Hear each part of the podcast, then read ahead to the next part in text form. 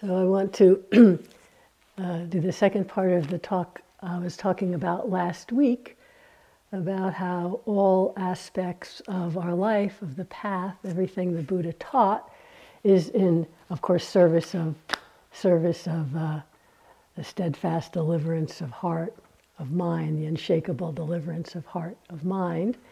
And another way we can look at that is all these different teachings are for different ways of helping us purify the habits of mind, to shift from being caught in the greed, the confusion, the hatred, and moving to the wholesome, to wisdom. So, I don't know if you remember, I spoke about the kind of three levels of kilesas. It's talked about the transgressive ones, and talked about how um, cultivating the heart of generosity, cultivating sila, virtue, non harming behavior are really um, powerful in, the direction of liberation practices for shifting the habits in all different aspects of life. The second level, the um, obsessive kilesa, obsessive uh, torments, is um, mitigated by the collectedness of mind by concentration.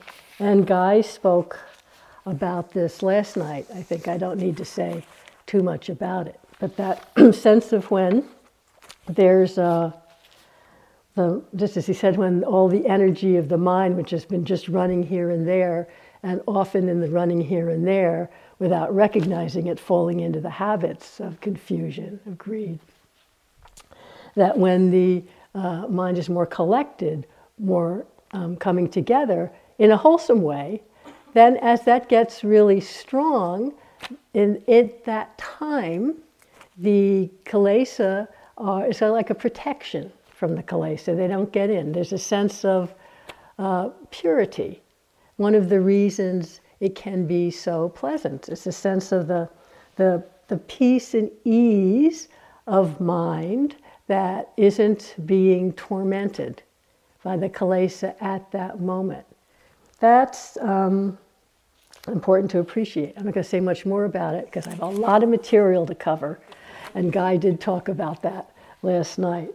But it's um, as anyone who's experienced this sense of the happiness and the sukha of the concentrated mind recognizing that it's because it's free from kilesa at that time, appreciating what that feels like that peace, the happiness of the mind, that heart that's not tormented. But it's, of course, very conditioned. And as anyone knows, when the collectedness begins to disintegrate, then you find out that the kilesa aren't uprooted. They were held at bay. And that's okay. I mean, that's useful. But often we've thought they were uprooted and we're a little bit disappointed to find them coming back. And we don't know what we did wrong, right?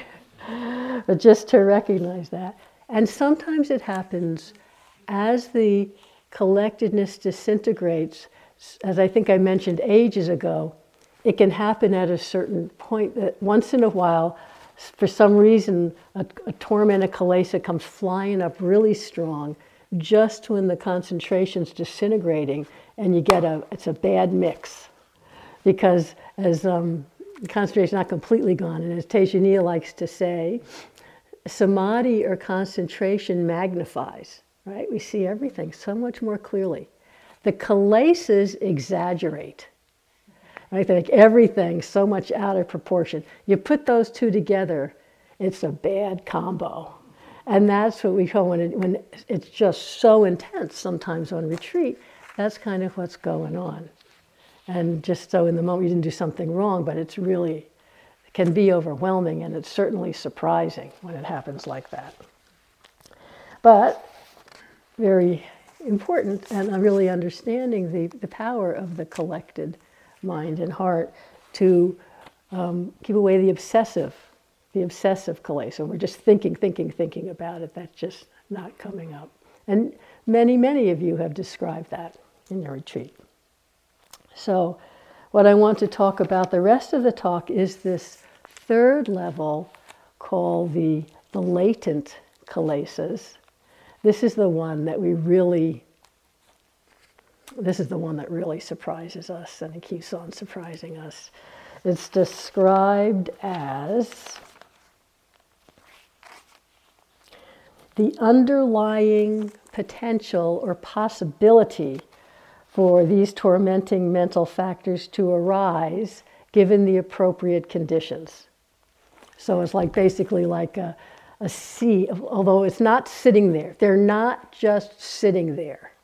They're arising and passing due to conditions. just the conditions might come more frequently sometimes. But it says if a seed, but it's not really a seed because it's not really there. Okay, this is just a metaphor. It's as if there's a seed and it's just lying there for, you know, however long, years, and when it gets water and sunlight and the right kind of dirt and all, it sprouts.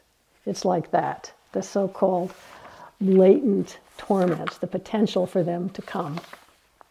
And I'll, I'll, say a bit about that in a minute, but just to, to go back to that's why it's the, I don't want to say the practice, but this commitment, this interest in using all the different aspects of our life to see how this works and to cultivate the wholesome and to see all these different ways of purifying the heart, the mind, not just deep meditation retreats, why it's so important.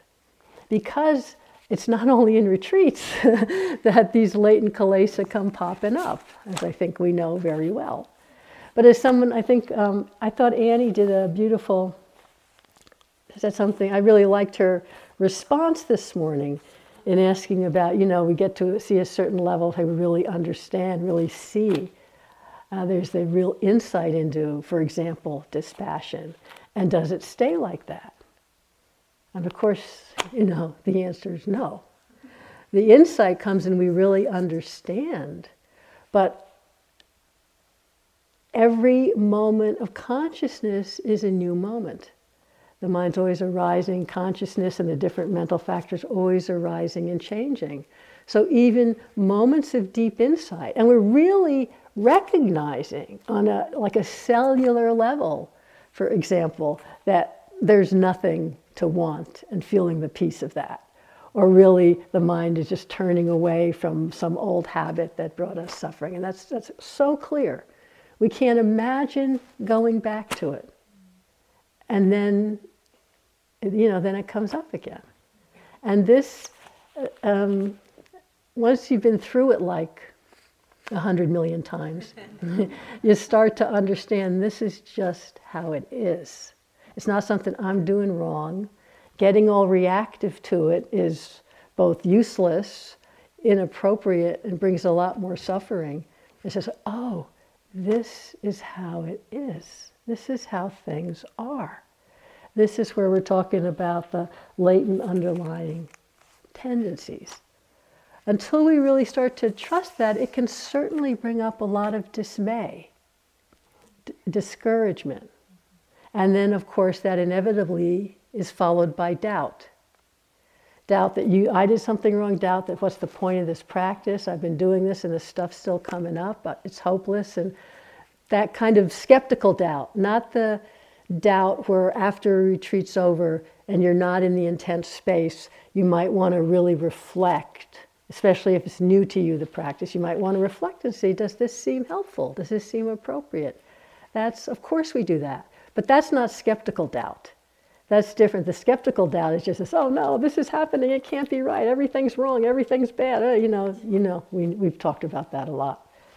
So starting to go through this and see how it works and see how we can, again, access mindfulness in different ways, in different conditions, and that these latent kilesa can, can spring up, as again, sometimes more frequently than others, but that mindfulness can be remembered, that the wisdom that was, the insights that were there, they maybe they're not always um, right there in the perception, but they're accessible in a way Sometimes we can remember our way into them. I think Guy talked about that.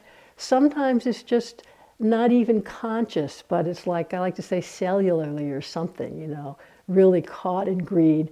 But there's something that knows, oh, caught feels like this. It's a little bit different. So,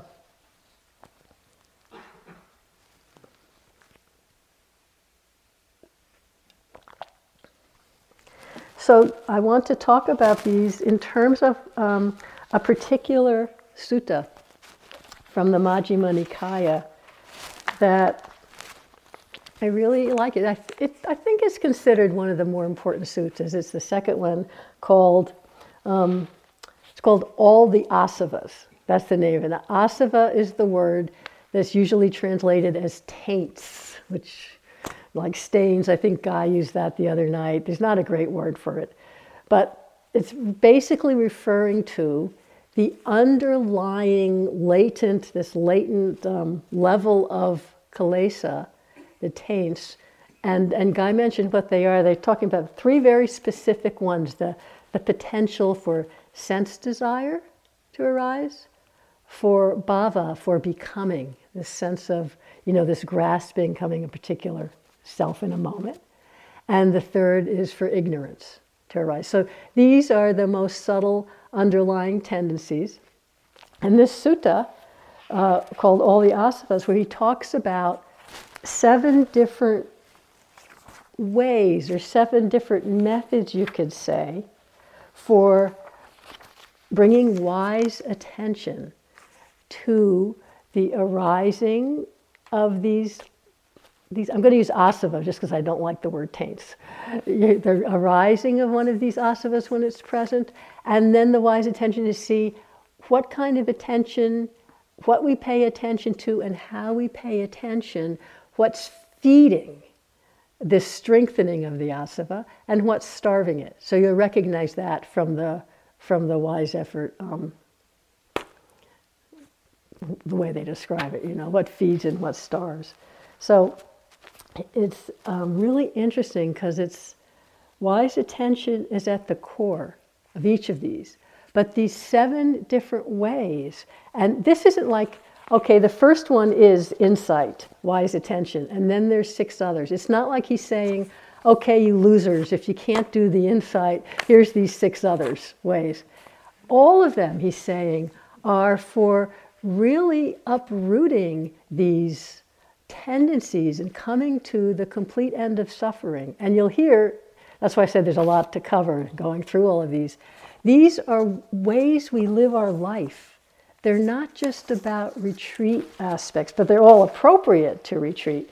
But it's really about how we live our life. And that's why it's really, I find this really uh, a very useful I've been going back to this sutta over and over over many years.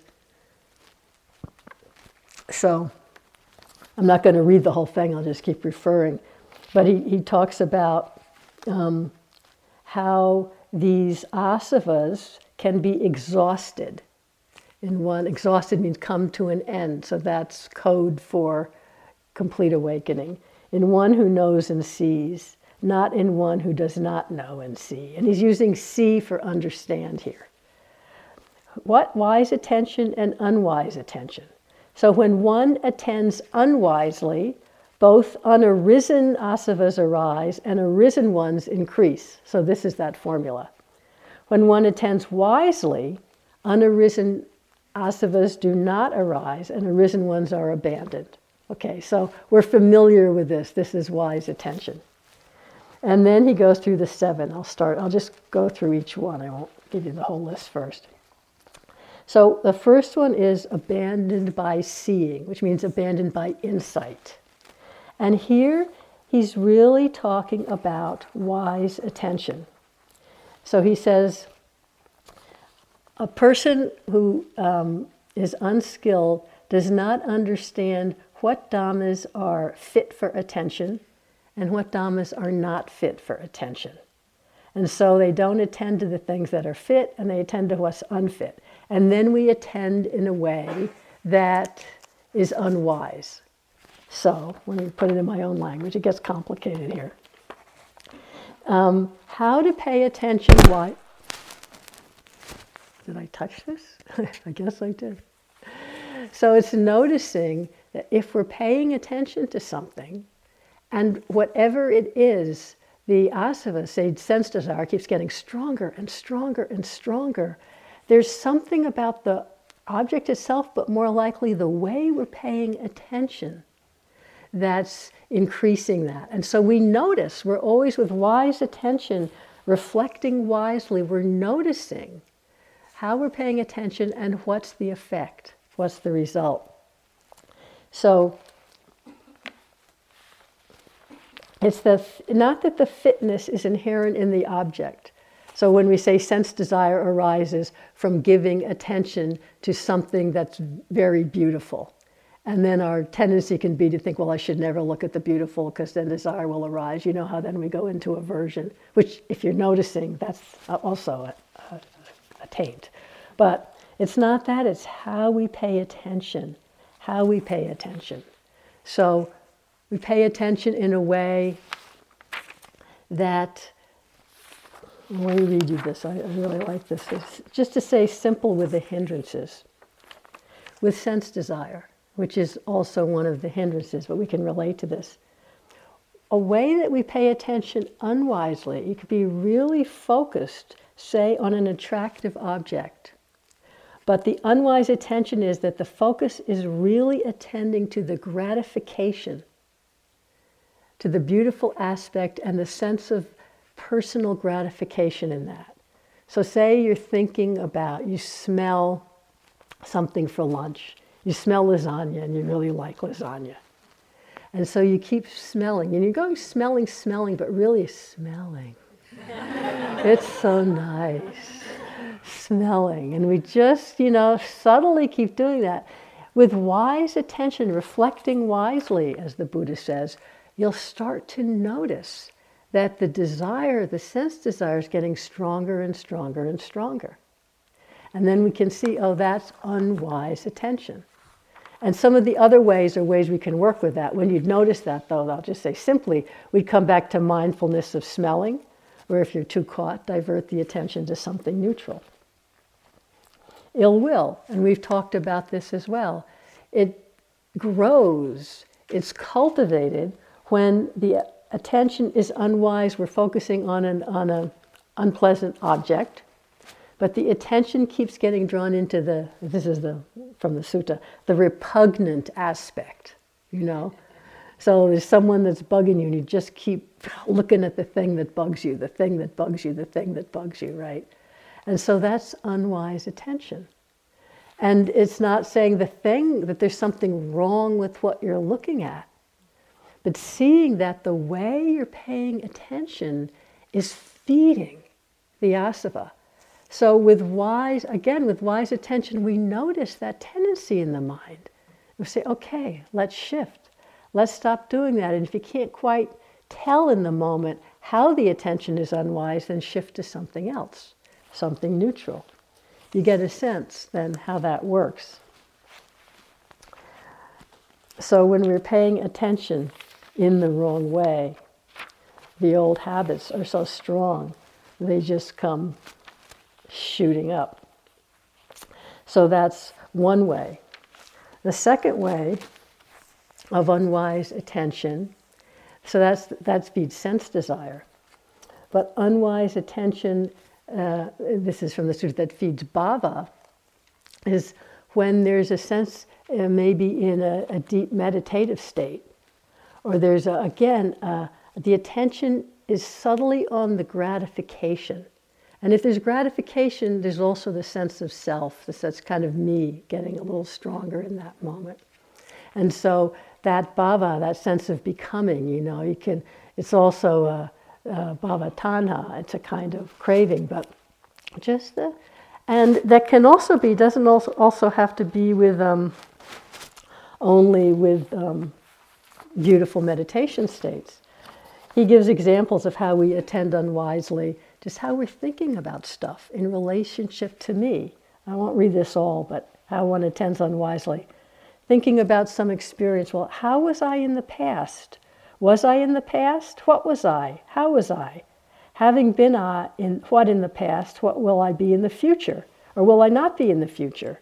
Or how will I be in the future? Or what shall the future happen? And blah, blah, blah, blah, blah, blah, blah, as you get totally caught in a thicket of views. Basically, as I say that's all about me.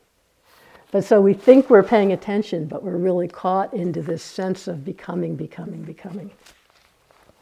And the way the third unwise attention is, is how delusion, moha, comes, is when um, one is attending to any mundane thing, any object whatsoever, in the way through the through any of the the uh, vipalasas, the perversions of perception. So again, Guy was talking about that last night. We're not seeing through wise attentions through the lens of the Four Noble Truths. Unwise is, you know, recognizing, thinking something's permanent, or perceiving it as permanent, perceiving it as um, giving us some kind of reliability, seeing it as self or belonging to self. So you can see those unwise attentions happen a lot. And certainly this is on the level of our of our deep meditation, where we're really starting to be able to see these subtleties of wise and unwise attention. And so I'm not going to go into it more because I want to just mention the other ones. But this is something we've talked about, and I think you can really understand. And seeing how subtle it is, I hope it can not be discouraging, but rather feed faith. That every time there's wise attention, that's shifting the habit. You know, you don't get a big, you know, neon light, habit shifting, habit shifting. but each time it is, it is shifting something. So that's the insight, the first one, and you can see how that can really purify. As we know, on retreat or off retreat, that's not always available to us. So these are some of the other things the Buddha's saying. And he's, he's you know, he has them a list, but he's not saying one's better than the other, just depending on circumstances. So the second one is what can be abandoned by restraining. And this is restraint at the sense doors. I'll just read the beginning of what he says. What can be abandoned by restraining? Here, a bhikkhu, reflecting wisely, abides with the eye faculty restrained, the ear, nose, tongue, body, mind. While asavas and fever of defilement might arise in a bhikkhu who abides with the eye faculty unrestrained, there are no asavas or fever of defilement in one when they abide with the senses restrained. Again, I mentioned this a bit. By restrained, we really don't mean hating all sense experience. Okay, it's uh, the optimum sense of restraint is restraint at the sense doors, bringing satipanya, mindfulness, wisdom, to meet what's happening as close to the sense contact as possible, right? Not and so reflecting wisely, and he always says this: reflecting wisely one brings in restraint. So the first restraint is just so take the eye door or the ear door, not just wildly looking around at everything, you know? And I, I think we've all recognized how that works here, how the seclusion of retreat is really supportive. And just, I mean, dining room practice, of course, is really good for this. Just going in and, and, and if you're seeing, noticing how when you're kind of really unrestrained, when you're not being mindful of seeing and you're just looking all around, how the judgments and the papancha and the stories start and just start feeding and you get really far really fast. And pretty much the papancha is usually fed by asavas, by kilesa. And how just restrain at this, not like, oh, I'm afraid to look, I'm afraid to hear, I don't want to taste. If I taste pleasant, I'm going to be lost. It's not that not at all, because that's just cultivating aversion. But it's really just simplifying, just being present with the pleasant taste and not trying to have 10 million. You know, you go and this, this could be good, that could be good. Let me try every single thing in the little bowl for the salad because each of those could be good, you know. And you can just watch that, wanting that. Just, just okay, simplify. Restraint in that way. You don't have to follow every sense desire. You can notice it and just simplify and be, be present in that way. So these are two ways of restraint. Keep it simple keep it simple. Otherwise, it's kind of like sometimes I've ever had this sense of cravings just looking for something to land on, sense desire just looking for something to land on. Like I call it, you know, we used to have mail order catalogs. It's like mail order catalog mind. You get a catalog, I don't want anything, but you're looking through it, I'm looking through it. And then after a while, you realize you're looking for something to want just because it's there, you know. And so it's like that's restraint. Close the catalog, put it down. You don't need to do that. So it's not about from outside judging which things are good, which things are bad. Again, it's always with wise reflection, wise attention. Look and see. Is the sense desire um, habit being fed right in this moment as you're looking around all over the place. Maybe it's not. Maybe there's a lot of mindfulness wisdom and you're really seeing how they're seeing and perception and thought arises and it's not going creating more asava. Then fine. You know, so it's not like it's always one way. It's really bringing in this wise attention and seeing what's feeding the wholesome, what's feeding. And out of compassion for yourself, not out of trying to get it right, but out of really seeing, yeah, this is another way to start to and continue to purify these suffering habits. This is, it's not that we don't pay attention to pleasant sense experience, all six of them. It can be very helpful to brighten the heart and mind. But just knowing the difference between, as Thich Nhat Hanh says, when we're obsessed with sense pleasures, we suffer. When there's the happiness of a peaceful mind that really brightens us, there's no complication, there's no suffering. That's, uh, that's supportive and onward leading. We can really tell the difference more and more and more. Not making yourself bad or good or bad, but just bringing in this wise attention in terms of restraint at the sense doors. I mean, you can also restrain so much that you're feeding aversion and fear. That's also that's also not wise attention, right? So just exploring this. On the most simple level, as Ajahn Chah said, when the nose smells an odor, let it be. Leave it at the nose. Or another time he said, you know, sound doesn't bother us. We go out and disturb the sound. so just exploring, just exploring this. And this is obviously something we can do a lot in our in our daily life. This isn't just about being on retreat. It's not really incredibly subtle. So that's by restraining. The next one, and I, I like this one a lot, is um, abandoned by using. So, how are asavas abandoned by using?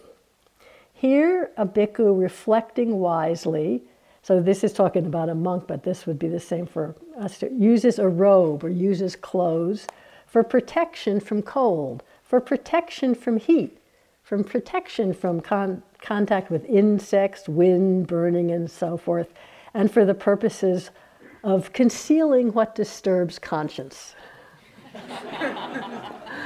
Put very tidily. Reflecting wisely, one uses food neither for amusement nor for vanity nor for making yourself look good or for embellishment, but for the for the endurance, for the continuance of this body, for ending discomfort, the discomfort of hunger and for, you know, supporting us in our life, in our holy life. And thus shall I terminate old feelings, like old, un- feeling, unpleasant, difficult feelings of hunger, without arousing new ones, without arousing greed. And blameless shall I live in comfort and health. So, you know, living in comfort and health and eating, and also how you deal with medicine, how you deal with where you live. But in general, spreading it out is like really looking at how do we use, how do we relate to how we use all the requisites of our life. And of course, it's, it's really interesting in terms of the whole environmental aspect of our planet now. But we're not talking about having a view and saying you should do this, you shouldn't do that, and everybody else should do that as well, because that's attachment to view. We're talking about really looking for our own self. How do am I relating to buying new clothes or how I decide what to wear today or how I decide what to eat or how much I eat? Not from an idea of should, but really watching is in this moment is the way I'm using feeding greed or feeding bhava, feeding becoming, sense of self. It's really interesting. It's really interesting. I think one of the, um, and we're all different, so it's not a right answer, but looking and seeing, you know. And it's really using what we need and not needing more brings in a real sense of contentment and peace in ourselves. It's, it's an aspect of simplicity, an aspect of, I don't want to say renunciation, but it's similar. But the renunciation, as Guy said last night, is on a different level, but it comes out of the ease of non clinging, not needing to become. So I was thinking about this. I mean, there's 10 million examples, but I was thinking about uh, the eight precepts, which it's not at all that everyone should do that. It's not appropriate for everyone. But, but one of the ways it's interesting if one, uh, one if it's appropriate for one's body or you, one is just interested in doing it. And some people have, you know, mentioned this to me in interviews where taking the, eight, the eighth precept, which of course we know the main one of that is not eating, and then seeing, you know, maybe all the fears about what was going to happen or how it would be if I don't eat don't manifest. And instead, and a couple people have told me that, they discover, wow, all the stuff that went on in going to get that food at tea, and I wasn't even hungry. You know, I don't even miss it. In fact, it's a pleasure. I call it, this is totally me, okay? The hell realm of the dining room, you know, in the middle of a retreat. Like, oh my God, just not to have to go there. It's so wonderful. But, but really seeing, it's just a place to explore. Some people find that they, they don't eat and they have a real idea they don't want to, and it's really bad for their body. And they actually need to eat not even particularly wanting the particular food or feeling hungry, but they actually need to eat for health reasons. That's also important. You know, it's not always about not eating, it may be about eating. You're eating for health, for comfort, for the sustaining of the body, for living at ease. So it might be, I'm talking to someone that I have the same thing, you know, I go every night I would just go and have half a rice cake or half an apple and peanut butter. And I would just do it without thinking about, not, oh, should I have this this time or should I have this that time and all that. Oh, and that just feeds the wanting. But my body gets a little weak without it, so I go just take this, I take that, I go eat it, finished. Some nights it's pleasant, some nights it's not. Some nights it's, but it's just, you're doing it really out of wisdom, clear seeing, this is what's needed. You, you see, it can be really interesting to see how we relate to things. remember one retreat a long, long time ago. I had one particular dress with me. And I started to notice whenever, you know, on your retreat, you have what you have, right? You just have to wear whatever you have, right? and, and I had this, it was a long retreat, and this one dress, whenever I put it on, it really generated, I really liked it. And the room I was staying in had this full length mirror. So every time I'd go by, I'd look at the dress. And then I would just see, I mean, this is so nothing, you know, we could say this is being really too picayune.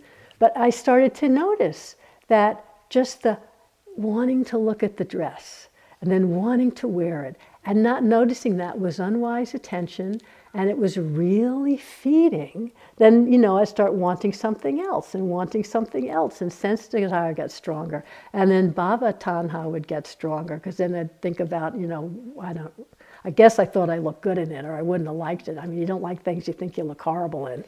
But anyway, just to see how all that happened, how am I relating to this? And then I remember when I was, uh, I was a nun in Thailand for about a year. And so there's something really so nice. You just wear white there. You have, you know, three outfits, that's it. You wear one, you wash one. It's drying, you wear the other one. And there's nothing to think about about it. Yeah, and it's, it's what you need. It's more than what you need in the heat. It's much more than what you need, as Bhante was saying, but you got no choice. But all this extra kind of wanting and meaning around something as simple as what you wear wasn't there. And that's I, such a relief. I remember I came back and I was, back on staff here after that.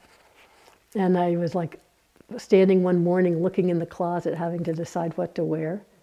And it was like, oh, so, so unpleasant.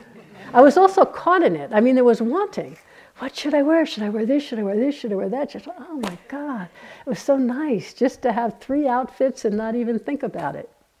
But you notice, I didn't stick with that, did I? it's possible I could just, when my mother was getting, now I'm going out there, when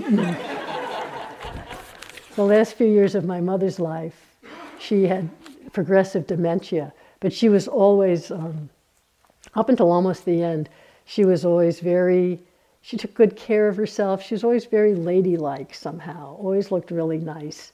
And but then we got so we called it the uniform, my brother and sister and I. But she always had a pair of black pants and a nice blouse, and just a bunch of the same ones because she couldn't.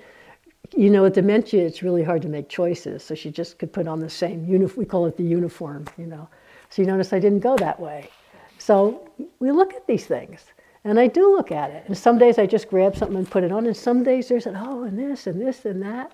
This is where we bring in our attention. We notice how do we use things?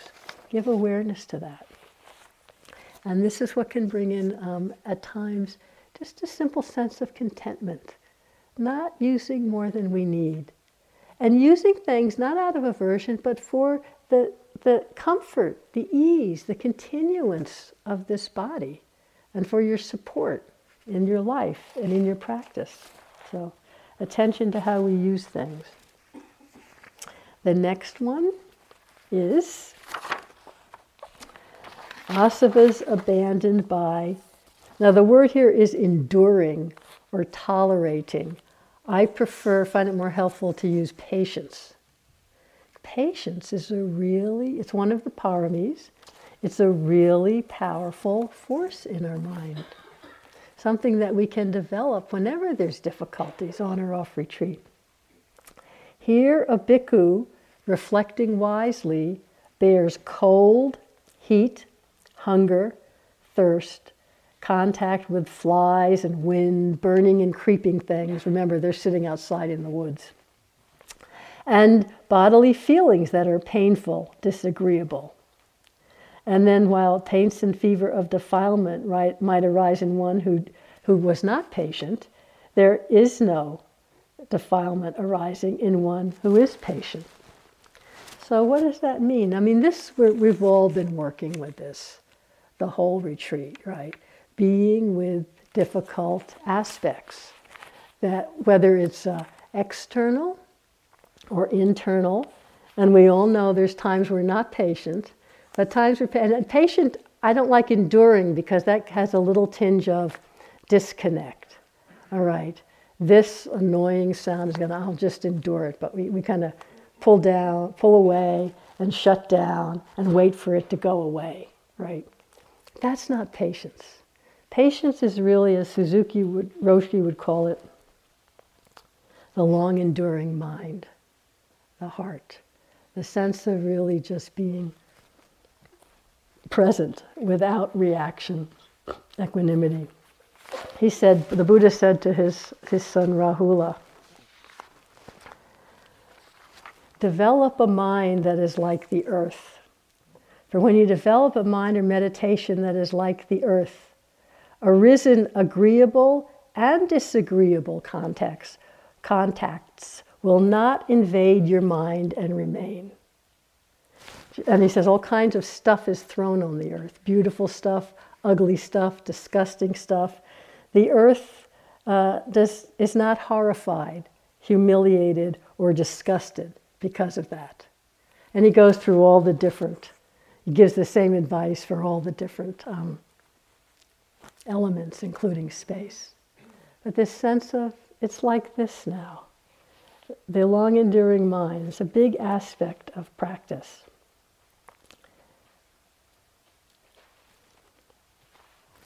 We have tons of um, stories about practice in Asia in terms of patience because the conditions are just so different. And there's a lot of stuff that happens that there's no way you have control over it. And if you want to keep being there, you have to either develop patience or you just go nuts, you know. But the stories, I can tell you a couple, but the stories, the thing about them that's energizing isn't like, I'm so great, I made it through this as some kind of warrior. Sometimes you feel like that.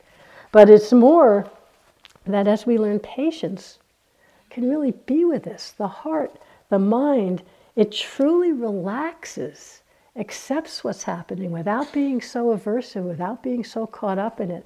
And we can find we can really be at peace in the same circumstances that were causing us so much distress before. So just little little simple examples. I'll go back to when I was a nun in Thailand. So it was really hot in the hot season, and you're in a, I had to stay in, in my kuti, which has like a tin roof.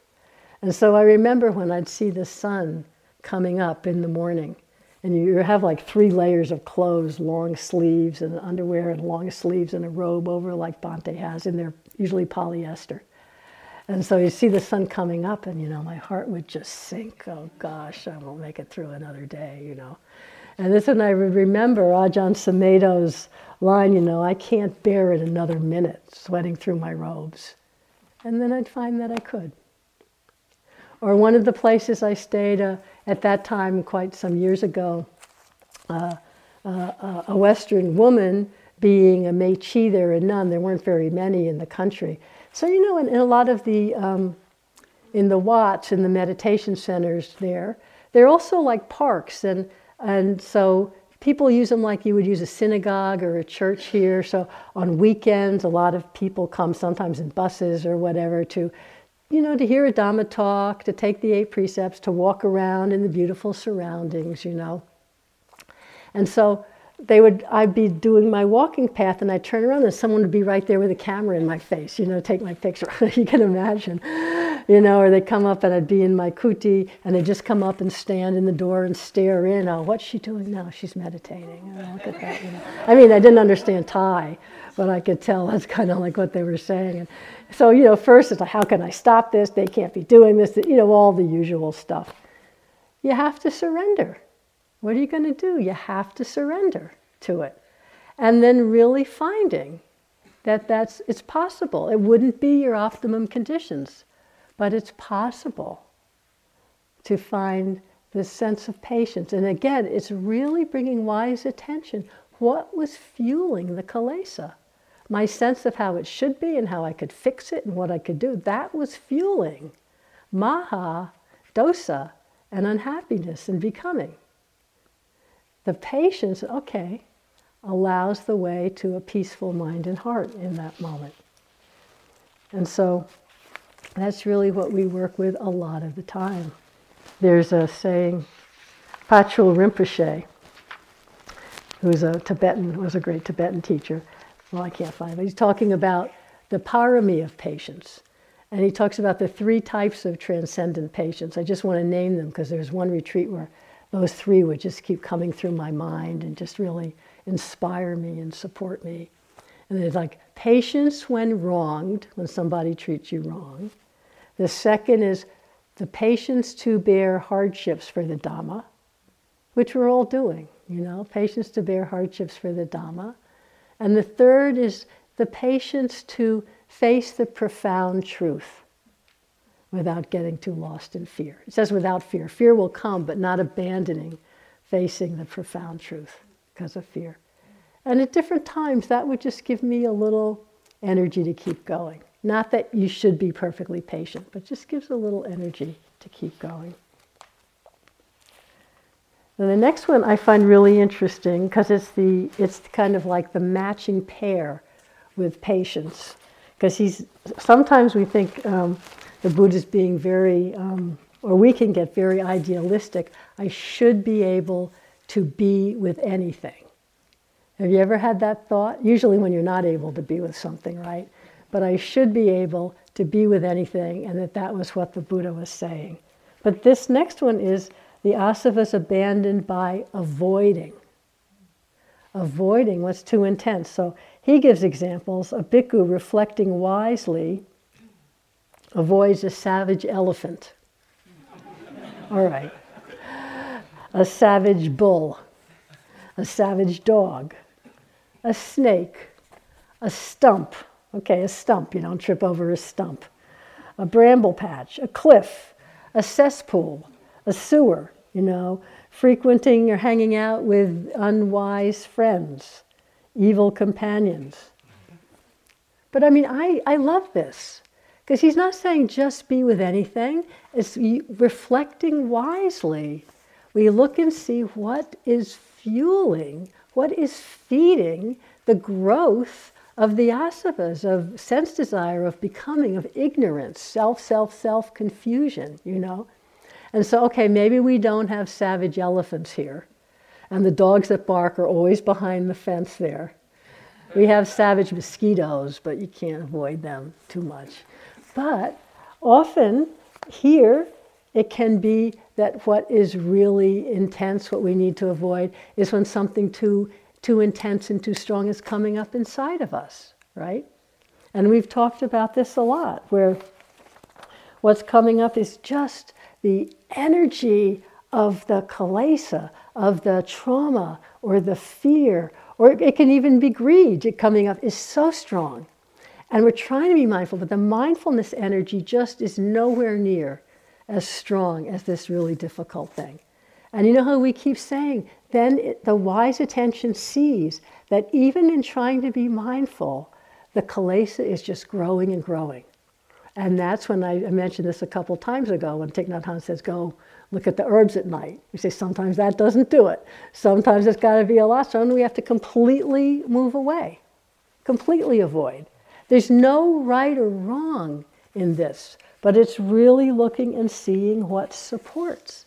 What supports are coming back into a balance of heart and mind, not continuing to do what we think we should do if it's actually fueling the kilesas. So, not to hold on to a view, use wise attention, and this is all mindfulness based to see what's really going on. It's very practical. Therefore, that's why we're not doing this in Times Square. That's why we say, please give up your, your cell phones. It just makes it so much harder for no good reason. That's why so much of the time we're telling people take your attention away from what's happening. Sometimes you even need to stop doing formal meditation altogether and just spend a couple of days taking walks, being quiet, drinking tea. Because that's actually more supportive of our ongoing freedom of heart and mind. It's not always about doing formal practice. It's looking at all these different ways. What's feeding the kilesa, what's feeding the wholesome mind in all these different areas of our life. So sometimes the avoidance itself is difficult because what I've discovered for me is sometimes the thing I need to avoid isn't unpleasant. So I've noticed for myself, if I'm really too comfortable, that can really feed the sloth and torpor of just, ah, oh, I just don't want to be with this difficult thing.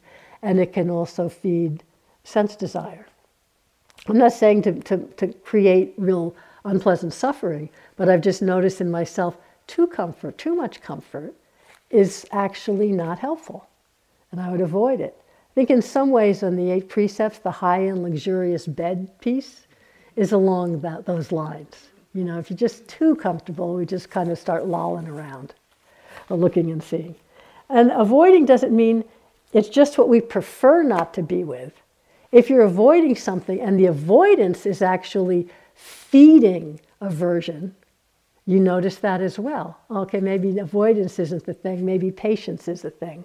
What's helping to support the kilesa diminishing or not arising? So, this isn't to make you crazy that you got to go through it all, but it's really just to see there's all these different means, all these different methods, and the Buddha is offering all of them. Let's see. Okay, just two more and I'll say them quickly. The next one he calls removing. We've mentioned this as well, too. It's here a bhikkhu reflecting wisely does not endure an arisen thought of sense desire or ill will or cruelty. She abandons it, does away with it.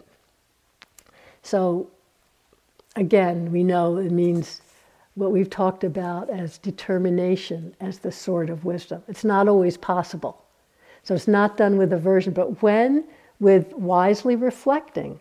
And there's times we can really do this, right? We've talked about it. We see this particular line of thought is leading to nothing but more wanting, more fear, more agitation about the future. It's often agitation about the future, agitation about the past.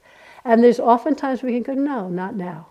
You know, that, that determination from skillfulness, not from aversion, not from pushing away. If it's pushing away, then just divert your attention to something else. But sometimes we can really say, not now. When I talked a couple of weeks ago about having this autoimmune disease and seeing how the papancha and the future and the worrying was taken over so much. And I really saw how, with mindfulness wisdom, when it was present, and there'd be some unpleasant sensation in my mind oh no how's this going to be next week next year? And i could say you know not now i really don't know. I don't know that. Let's just be present. And it was like amazing. That could really happen. When there's enough mindfulness wisdom you know and you really i don't need to do that now. Not now. That's removing. That's abandoning. Let's think of it as abandoning.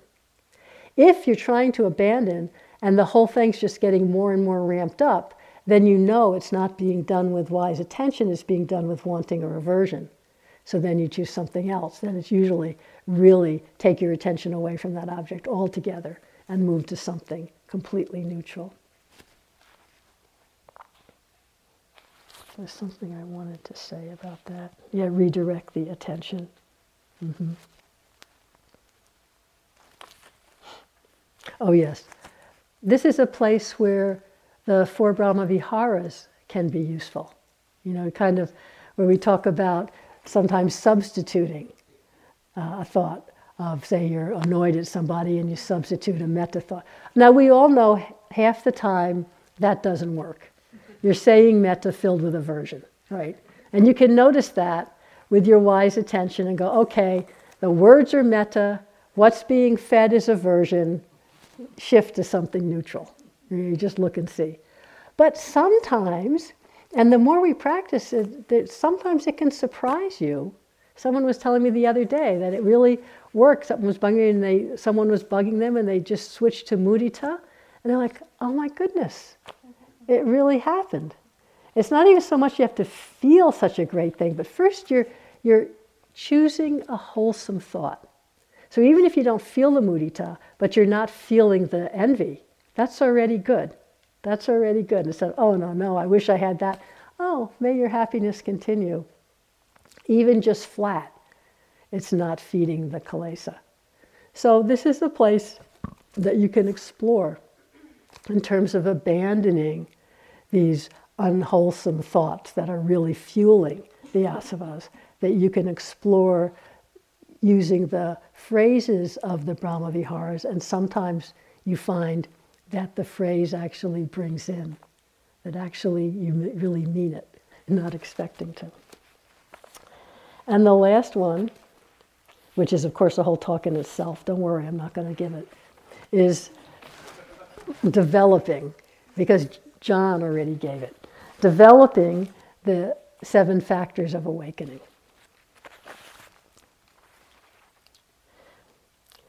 A bhikkhu reflecting wisely develops the seven factors of awakening. So I'm just going to name them all. John spoke of them all, but and they develop naturally also through our meditation, but they also even in daily life at times we can tune in like mindfulness, we can always remember mindfulness. So the, the factors are mindfulness, investigation of Dhamma, this interest in what's occurring, not thinking about, energy, virya, not shrinking back from difficult, piti, this kind of joyful interest Guy spoke about last night, tranquility, again, I talked about last night, samadhi, collectedness, and equanimity. So those seven factors. And as the Buddha said, this is actually in his Mindfulness of Breathing Sutta. Mindfulness of breathing, developed and repeatedly developed and cultivated, fulfills the four foundations of mindfulness. The four foundations of mindfulness, developed and repeatedly practiced, fulfill the seven, perfect the seven factors of enlightenment. The seven factors of enlightenment, developed and repeatedly practiced, fulfill true knowledge and deliverance. So these are the seven ways he's talking about. All of them different ways of how to live, how to really look and get interested out of love for yourself and all beings to see what's fueling the kilesas, the asavas, and what's not in this moment. And there's always some way that's available. So I'll just end with a short quotation from Dipa Ma, who apparently had one of one of the more pure mind hearts that we know of. I mean, you never really know another person's, but she says there is so much sameness in ordinary life we are always experiencing everything through the same set of lenses. When greed, hatred, and delusion are gone, you see everything fresh and new all the time. Every moment is new. Life was dull before. Now, every day, every moment is full of taste and zest. Zest is kind of like perky happiness. So even in a moment free from kilesa, and hopefully, as hard as it is, those moments give us the faith, as Annie said today, to keep on the path in all the aspects of our life. So thank you for listening.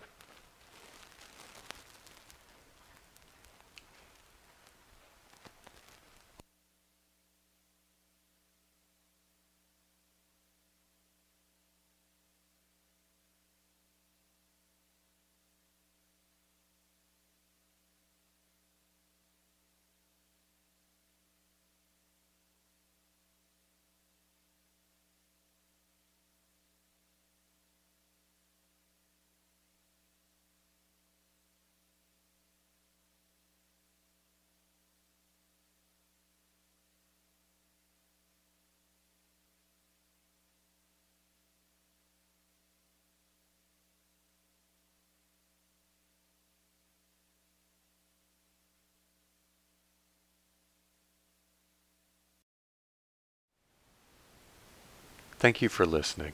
To learn how you can support the teachers and Dharma Seed, please visit dharmaseed.org slash donate.